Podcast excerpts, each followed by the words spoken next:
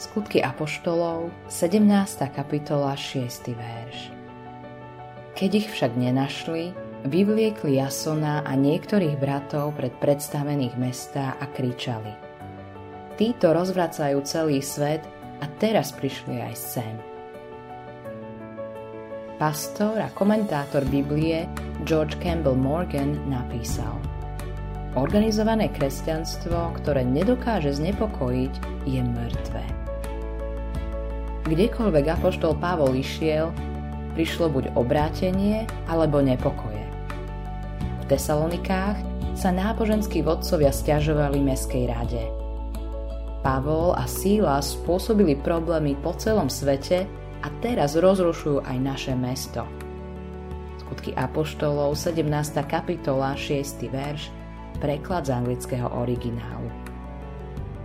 Zdá sa, že Ježišovi nasledovníci v prvom storočí nikdy nemali nudné chvíle. Nemali k dispozícii moderné technológie. Tomáš netvítoval. Pavol nevystupoval v televízii. Peter nepoužíval sociálne médiá.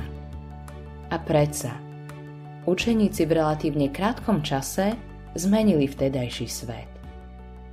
Prenikli cez vtedajšiu kultúru – Tertulián, vodca kresťanov, súčasník týchto raných kristových nasledovníkov, povedal o cirkvi prvého storočia.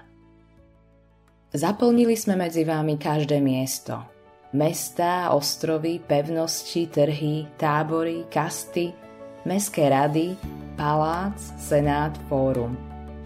Nenechali sme vám nič, len chrámy vašich bohov. Tertulian poukazoval na to, že církev prenikla všade. Dokonca aj do cisárovho paláca. Dnes potrebujeme kresťanov, ktorí výjdu von a prinesú zmenu. Treba nám viac kresťanov v umení, ktorí tvoria skvelé filmy a grafický dizajn.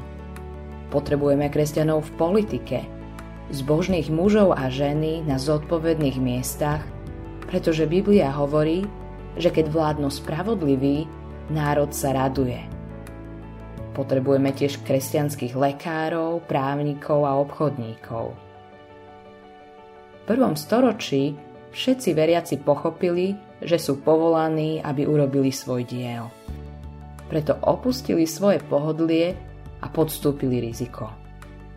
Rovnako musia dnešní veriaci výjsť von a nechať svoje svetlo svietiť v našej dnešnej kultúre.